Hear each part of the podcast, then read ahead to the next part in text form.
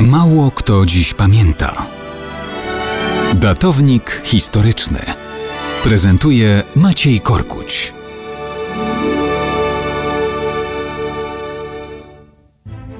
Mało kto dziś pamięta, że równiutkie 80 lat temu, 4 lutego 1941 roku, odbyła się uroczysta premiera filmu Wiatr ze wschodu, Wiecier i z Wostoka.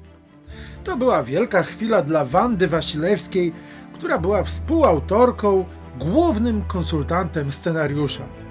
Reżyserem filmu był Abram Matwiejewicz Rom, autor topornych propagandowych obrazów, które zyskały szybko uznanie w oczach Stalina. Film pokazuje ucisk i biedę chłopskiego ludu pod panowaniem pańskiej Polski, gdzie bezwzględność dziedziców i hrabiów łączy się z narzucaniem katolickich przesądów religijnych. Biedny lud ukraiński jest zganiany przed figurę Matki Bożej.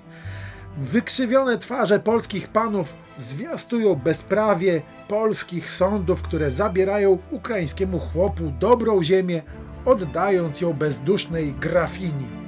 Polska policja to samo zło.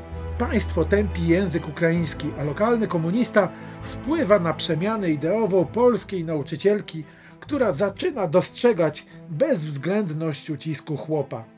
Film jest nakręcony w czasie przyjaźni sowiecko-niemieckiej w 1940 roku, więc słyszymy, że Polska w 1939 roku odgraża się, że pójdzie na Berlin i Królewiec, a bezbronni Niemcy na Śląsku są przez Polaków mordowani.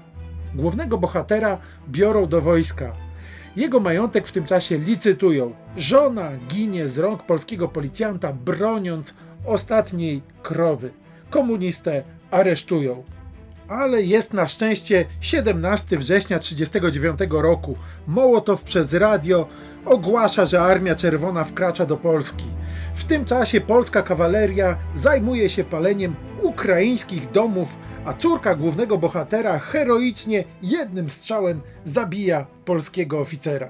Sowieckie zagony pancerne ratują ludność przed polskim uciskiem, czołgiści gaszą płonące domy. Lud zapowiada zemstę i z nadzieją patrzy, jak niebo pokrywają sowieckie bombowce. Wieje tytułowy wiatr ze wschodu, przynosząc ludowi szczęście i wyzwolenie od polskiego ucisku. Co ciekawe, w PRL ten film był zakazany. Za dużo pokazywał, jak bardzo antypolska i proniemiecka była sowiecka propaganda. Nawet Wanda Wasilewska specjalnie na pokazy nie naciskała.